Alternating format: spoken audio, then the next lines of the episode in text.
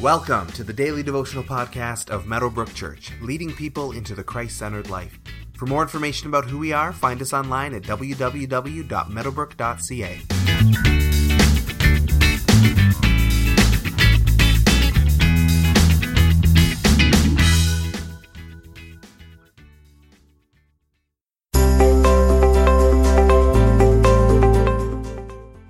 The next day, John was there again with two of his disciples. When he saw Jesus passing by, he said, Look, the Lamb of God. When the two disciples heard him say this, they left and followed Jesus. Turning around, Jesus saw them following and asked, What do you want? They said, Rabbi, which means teacher, where are you staying? Come, he replied, and you will see. So they went and they saw where he was staying, and they spent that day with him. It was about four in the afternoon. Andrew, Simon Peter's brother, was one of the two who heard what John had said and who had followed Jesus. The first thing Andrew did was to find his brother Simon and tell him, We have found the Messiah, that is, the Christ. And he brought him to Jesus. Jesus looked at him and said, You are Simon, son of John. You will be called Cephas, which, when translated, is Peter. John chapter 1, verses 35 through 42. It's sad to say, but it can be very hard sometimes to get churches and ministries and denominations to work together.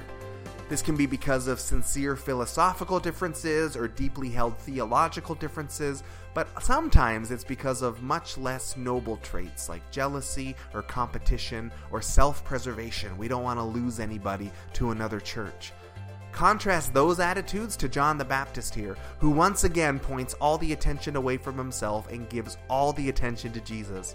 John is actually so good at promoting Jesus that he loses two of his own disciples who, upon realizing who Jesus is, instantly leave John to follow after Christ and be discipled by him. No doubt they must have heard about him from John, heard about the Messiah to come, so they were well prepared in one sense. But still, in a heartbeat, upon seeing him and hearing that he's the Lamb of God, they leave their teacher instantly. They leave their lifestyle, their set way of doing things, they abandon their plans, and abandon themselves to an entirely new cause. Knowing what we know about John the Baptist, it's hard to imagine him getting too upset about any of this. His whole life was about pointing to Jesus, and he was so good at it that even his own disciples would take up the cause.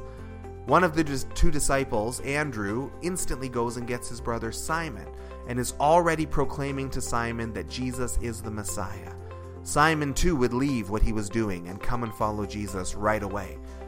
And this is the challenging call for all of us too. Will you leave it all behind to follow Jesus? But my life is comfortable. I have a great job. I like the way things are. I'm feeling good about where I'm going. I have plans, we say.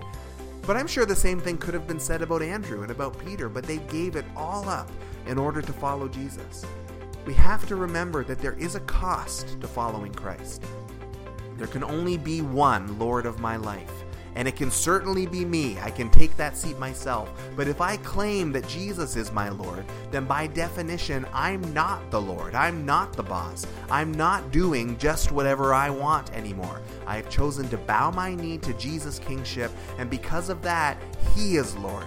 He's the boss. He gets to call the shots. It's not his job to mold to my lifestyle and my comfort and my choices. It's my job to mold my lifestyle and my comfort and my choices to him. This is never more clear than with Andrew's brother, who gets introduced to us in this passage in the Gospel. This man was not born with the name Peter, but was originally born as Simon, which means a reed.